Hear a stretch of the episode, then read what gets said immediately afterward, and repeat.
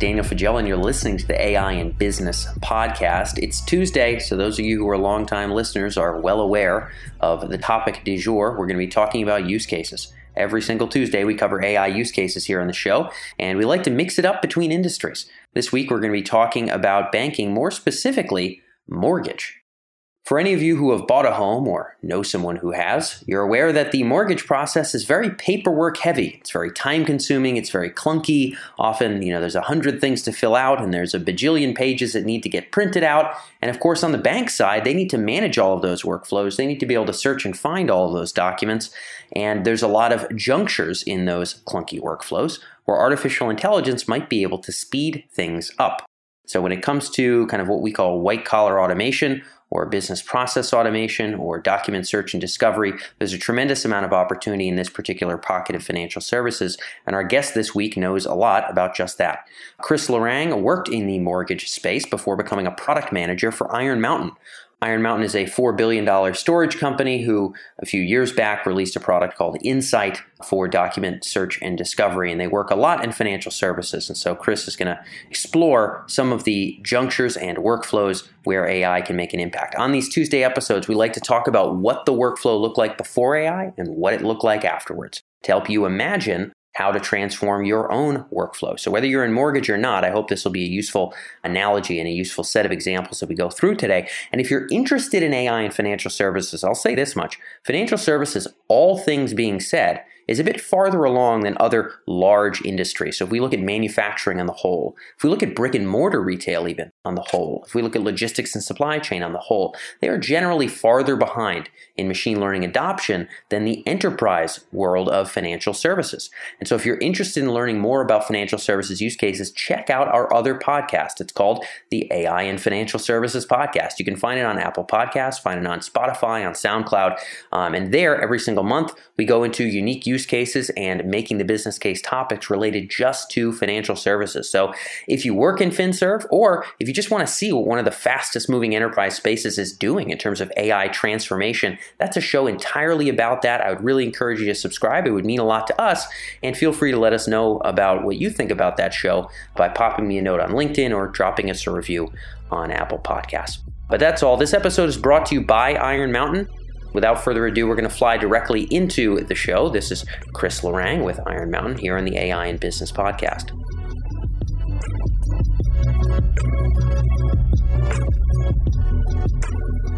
So, Chris, today we're going to be talking about some of the opportunities for artificial intelligence in the mortgage process. Obviously, one of the more paperwork heavy processes in, in the financial services space, sort of notoriously so. Before we get into AI, what I like to do is kind of paint the picture of what the process is now, and then we talk about those junctures where AI can layer value. Can you let us know after a mortgage closes, because I know that's what you're most familiar with there at Iron Mountain, what has to happen in terms of paperwork and processes in the back end of the, the institution? Sure. So, as many of the listeners probably know, a lot of the front end of the process in mortgage is, is heavily automated today. There's a lot of you can, you can get a mortgage on your phone, you can upload documents on your phone, your computer, etc. But when it gets to the closing process, as you mentioned, everything essentially papers out, meaning you have to print all of the documents and then you have to go in sometimes to an office and sign those documents with ink signatures. And then those papers have to be sent back to the lender. Now, of course, in this uh, pandemic environment, uh, a lot of these processes have been altered. A lot of notaries will come to your house so you can ink sign things. Um, and there's even a little bit of remote online notarization, that sort of thing. But for the most part, a lot of mortgages are still closed using wet ink signatures on paper documents. So, hmm. really, that process, once it gets back to the bank, it enters what they call a post closing team or department.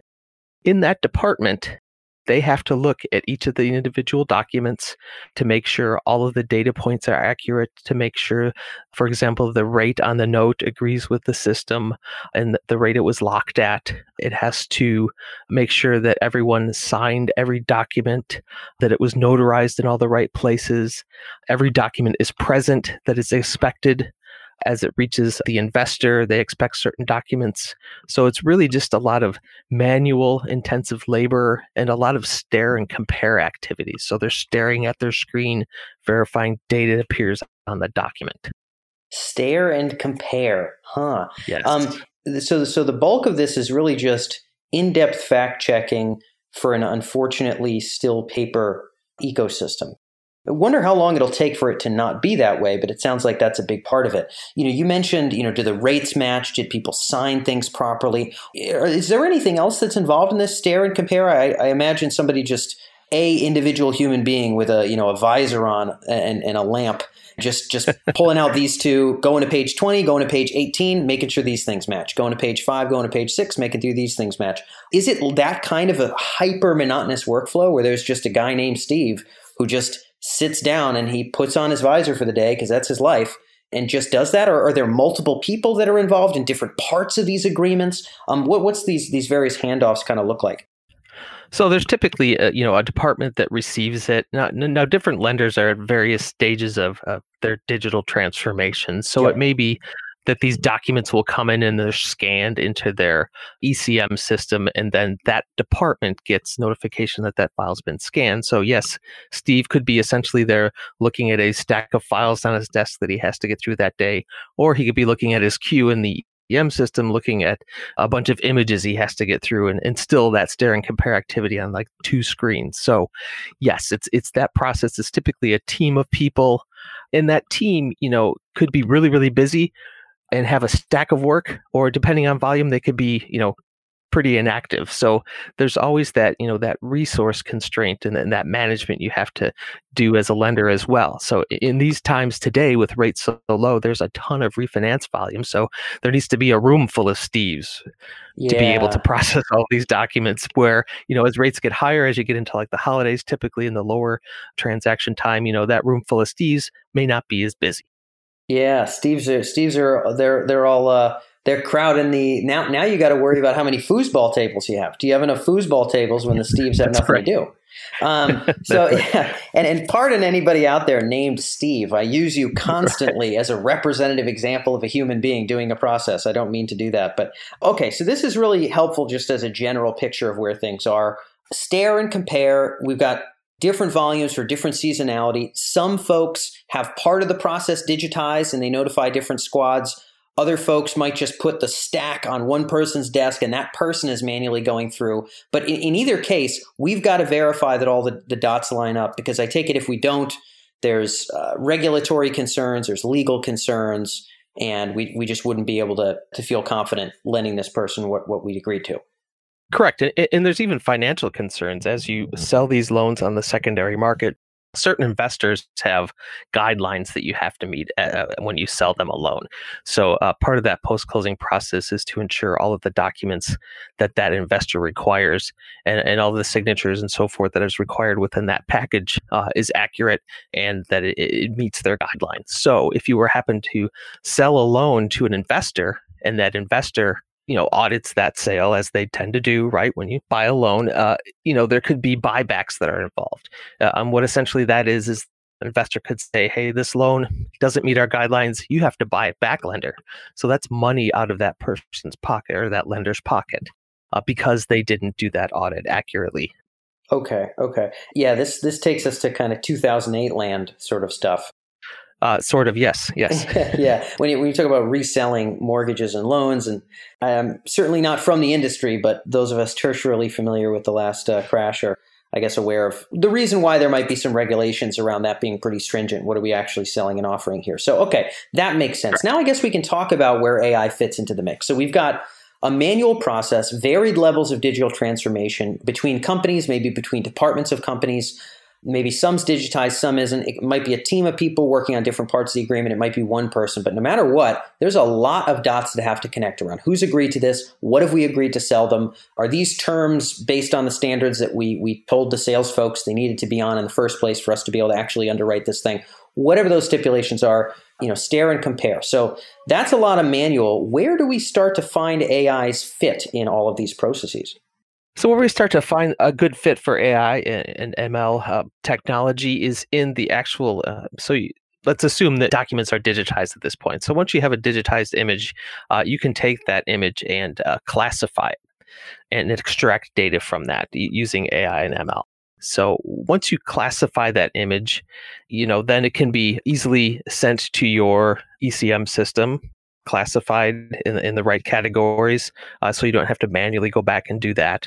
But even further down, uh, once you extract that data, that AI can start to learn what type of loan it is.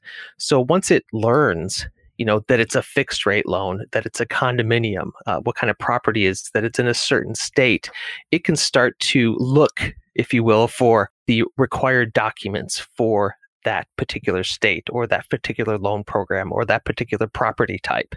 Instead of having a person sitting there going okay it's this this loan is in Pennsylvania. It's a fixed rate loan. It's a condominium. I need to look for these 10 different documents because of those characteristics of the loan ai starts to learn that. And, and then again instead of having someone do that stare and compare activity they're essentially maybe looking at some fallout from that AI and ML process, meaning okay, AI and ML has analyzed that particular loan record, but it's noticed that this particular document is missing because it's a Pennsylvania required document and it's not in the package. So that person then is doing, you know, some more high level activity. Maybe they have to reach out to the borrower. Maybe they have to reach out to the settlement agent, the closer, uh, and say, "Hey, we need this document." So they're able to do a little more high value activity than that stare and compare activity.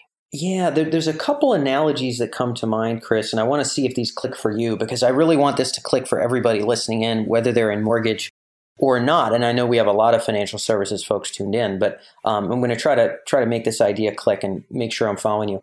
As you bring this up, part of me thinks that okay, in some circumstances, as you know, lending company X who does mortgages, in some of those cases, when these things come in the front door as paper or, or, or as a scanned doc, they've already got that appended label that says this is a condominium, this is a whatever. So maybe some some folks are already at that labeled phase, and then this application might not apply to them. But probably a lot of companies they aren't. They they just come in as a raw file. Somebody decides what type of doc, and then someone says, okay, because it's a condo, because it's within this price rate, or whatever the hell the, the, the guidelines are now we need to follow this 30 point checklist. If it's uh, a multifamily home and it's in this kind of area, now we need to follow this kind of guideline. So it sounds like the distinguishing factor between what, what kind of a, of a mortgage is this.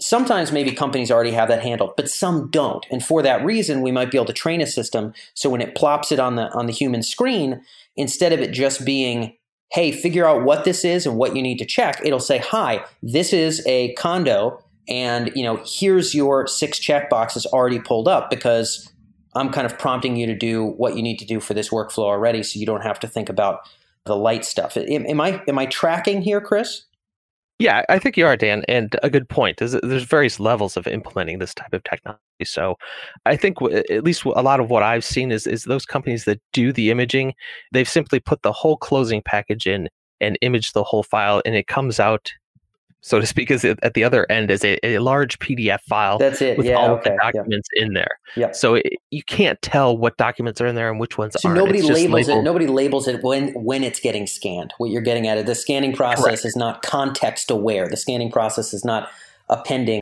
some kind of label to it. That just has to happen after the fact. That's correct and you know uh, in the past that pdf file would go straight into their enterprise content management ecm system and then it would be labeled as like the loan number 1 2 3 4 5 6 8 9 so you'd have to find that loan record in your system pull it up and then you'd have to scroll through let's say 300 pages in a pdf file to find the document you're looking for if you had to go back and look at it later. But with the AI and ML technology, we take that PDF file in and some in the industry call that a blob file. Uh, take that in and, and, and, we'll uh, split that out into individual files. So you can go into a record and say, I need to look at the mortgage. I need to look at the note. I need to look at the loan estimate.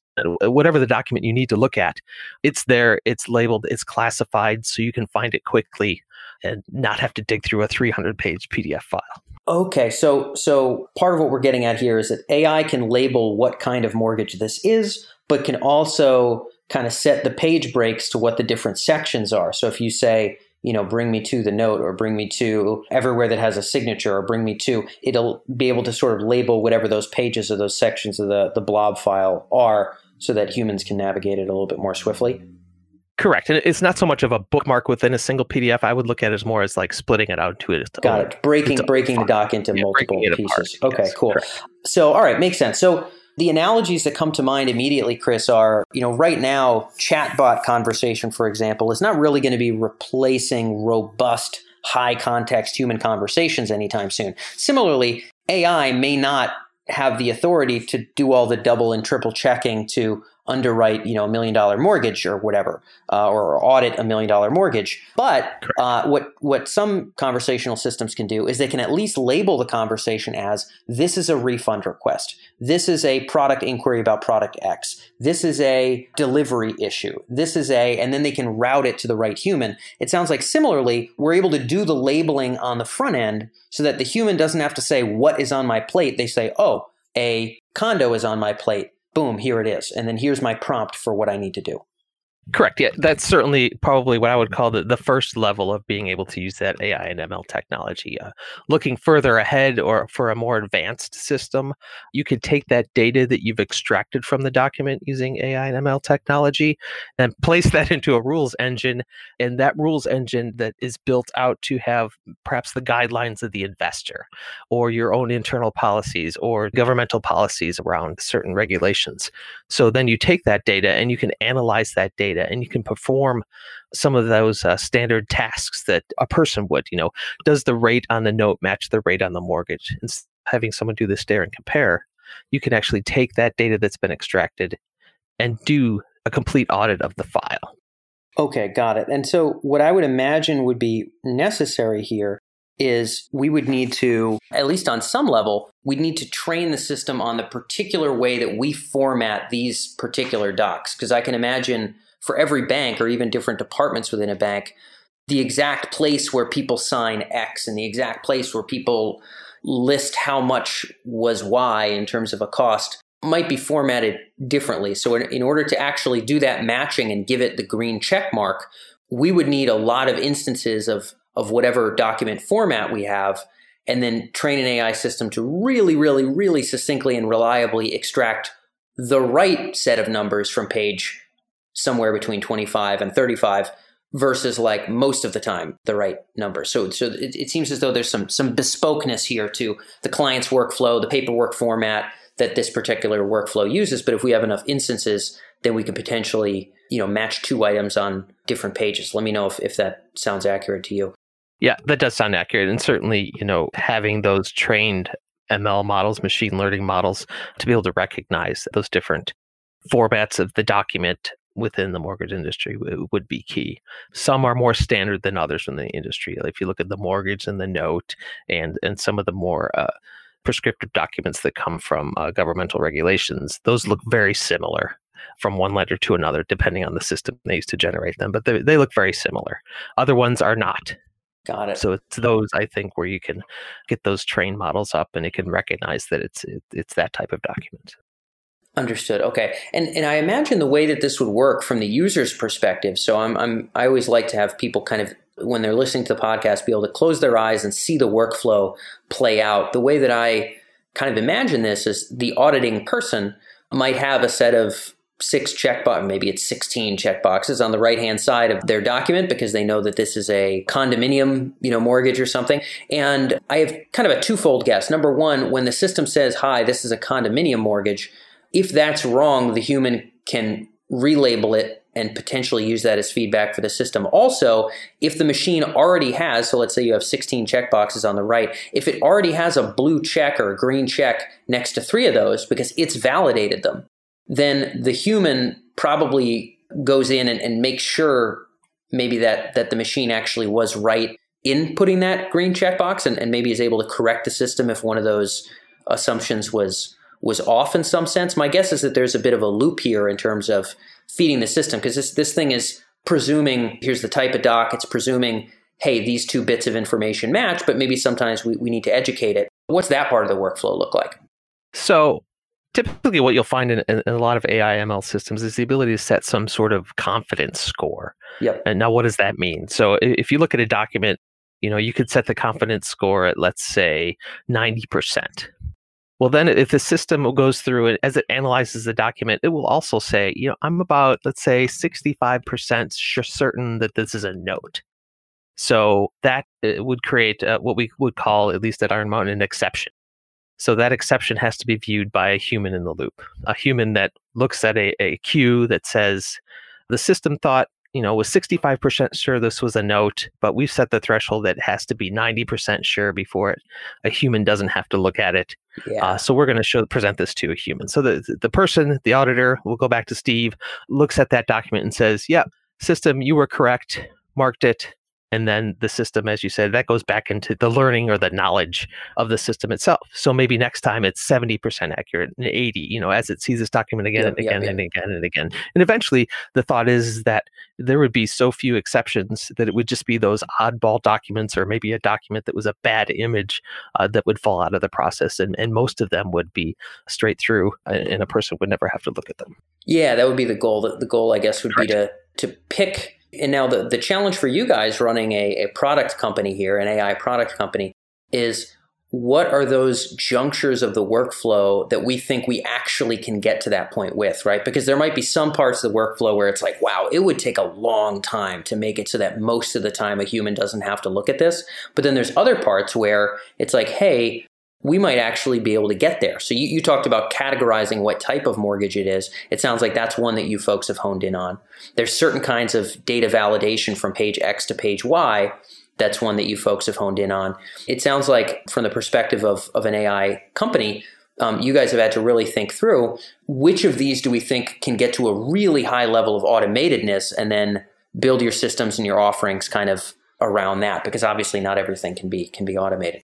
Correct. Yeah, for sure. You know, obviously, the lowest hanging fruit are some of the documents that are in every mortgage loan, right? A, a mortgage or a security instrument, uh, a deed of trust, a, a note, a closing disclosure, a loan estimate. Those documents that are present in every loan package. Obviously, we have more of those, and we're able to train the system on every package we process, yeah. right? So we get those models are built up and a little more robust than, than some other ones that if you look into New York, they have a, a lot of co-op loans and CEMA loans, which I, I, won't get into what those are, but there's less volume of those. So those may take a little longer to train those models to uh, understand that loan and understand those documents. Yeah. And, and I think people underestimate the challenge that product companies face. You've got to look at what's the value of automating this workflow to the client what is the viability of us being able to automate this to a degree that we think would be satisfactory to the client? And then maybe what's the data volume we're working with to tell us if we really think this is an area of strength for us versus an area where we just don't have enough volume to actually make those kind of improvements. And you've got to look through that whole pachinko machine and then find those pinpoints where you can say, hey, here's, you know, a spot that we think matters to the client that we can handle and that we have the data volumes to do. And then you've got to double down and build out kind of solutions for that. Right, exactly. Yeah. yeah, you have to look at you know, the process where you're going to be able to bring the most value to the customers, where you're going to be able to, you know, really address some of their key pain points and make them more profitable and efficient, you know, and ultimately to offer a better customer experience for their customers. Yeah, uh, yeah, less less machine. Did you say pachinko machine? Yeah, That's an old reference. My friend had one of those in his basement. I use the analogy a lot, for better or for worse. I think sometimes it's not the best analogy, but you know, I've only got so many in the can. So, uh, so all right, yeah, I think a lot of people underestimate how challenging it is to really decide and build out an AI product. Obviously, you guys are already working with so many giant financial institutions. You, you know, you, you have your hands on a good amount of docs here, but still being able to pick those areas of value is is interesting. So it's cool to get your perspective on where are those junctures where where we can start that automation. And it sounds like, you know, what kind of doc is it in the first place, but then also some of the individual stare and compares. If we can train a system, if we have the right volumes, we can actually just have a green checkbox that somebody doesn't have to look at because we can we can gauge a confidence interval and hopefully make the whole process run smoother. And you talked about improving the customer experience. Maybe we can we can end on that. You know, when I think about what is the value of this to a business, the things that come immediately to mind are well, the people maybe have to do a little bit less monotonous stare and compare. Maybe some of that stuff is just done for them by the time they get the doc in the first place, and they're doing maybe some of the more either the challenging stare and compare or the things that involve some business context and some more strategic thinking. Um, so maybe that's kind of an employee benefit there seems to be a, a value here for the throughput, presuming we could speed things up. That's also maybe for the business itself and their own efficiencies. But maybe there's also a speed to having this mortgage all the way close and maybe clients would appreciate that. Those are the three things that come to mind for me when you guys think about the benefits and kind of who's benefiting from from these processes being sort of embedded with AI in the right way. How do you like to articulate it? I think you've hit them actually all three of them that we think of as well. So you think of the the lender being able to scale. We talked about that earlier, having a room full of Steves uh, when volume is high, and then maybe one Steve one volume is low. You know, they have to go through that whole furloughing process, I'll call it, as their volume increases and decreases, or maybe just a reallocation of assets. So we think of you know being able to scale. Maybe you only need one or two Steves and, a, and some Stephanies in the room to be able to uh, handle all the all of the volume, regardless if it's ten thousand loans a month or one thousand loans a month because they're just managing the exception process throughout the uh, the automated system. And then you look, most importantly, probably is the customer perspective. So if you go and close a loan and then, you know, two months later, by the time your lender gets through the process and, and the post closing process, and you've already made your first mortgage payment, and they come back to you saying, Hey, I need this document signed. You're like, what do you mean you need this document signed? I closed two months ago. Why are you coming back to me now? This is really annoying to me. You know, sometimes customers be like, I'm not signing it. And then you have to go back to them again. And it's just that kind of process is, is very frustrating to borrowers. And, and they're likely, especially nowadays when they have so many options, not to come back to you for any other financial transactions. Maybe if they upgrade their house or refinance in the future, maybe that annoyed them enough. So um, if you're able to get back to them with that missing document, you know, within a day or two, perhaps after the loan closes, that's probably you know not quite as annoying right? Because you're like oh we missed this document we apologize you know could you just sign it? Sure whatever send it back. So it's really trying to get to that good customer experience as well as you know saving the lender some money per transaction. You know having a room full of steves is very expensive. Yep. Uh, managing yeah. those people hiring them laying them you off you got to get foosball um, tables for everybody. Right, i mean tables, come on you know it's crazy. pizza days you know yeah, yeah. real estate you need a room for them you need parking etc etc where if you just have this AI ML technology, you implement it once, it learns, you have these high value employees that are sitting there processing the exceptions. You only need one foosball table for those two. Yeah, yeah, yeah. Okay, so yeah, I, I think you know common value around AI products is sort of can we scale without scaling headcount? Certainly a value prop there. Again, Steve's Steve's aren't cheap, and especially when volumes are fluctuating, you know, we might have a rooms full of folks who really have very little to do for an entire season, and that might not be the the financially best best call we can make. So cool. So for those of you who've listened to many of our podcasts in the past, speaking to you listeners now, you know that we like to talk about here in our Tuesday use case episodes. We look at what's the business process before, what is it afterwards, and also what's the business value? Why does this matter? Why are we working on this problem? And Chris, I think we've hit all three of those today. So I really appreciate you being able to share your expertise with us and join us today on the show. Yeah, thanks for having me, Dan. I really enjoyed it.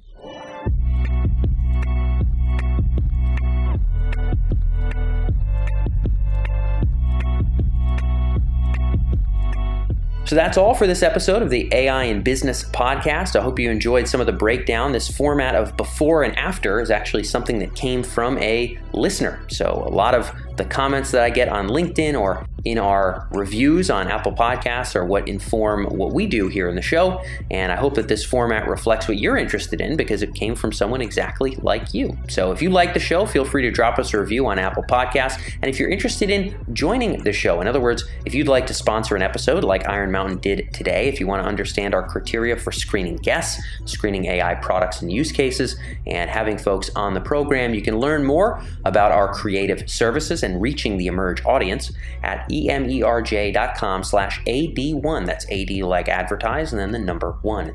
emerj.com slash AD1. And you can learn more about uh, our various programs and how you might be able to be on the program as well if you want to reach the Emerj audience. That's all for this episode. Catch us for Thursday for our Making the Business Case episode, and I look forward to seeing you here.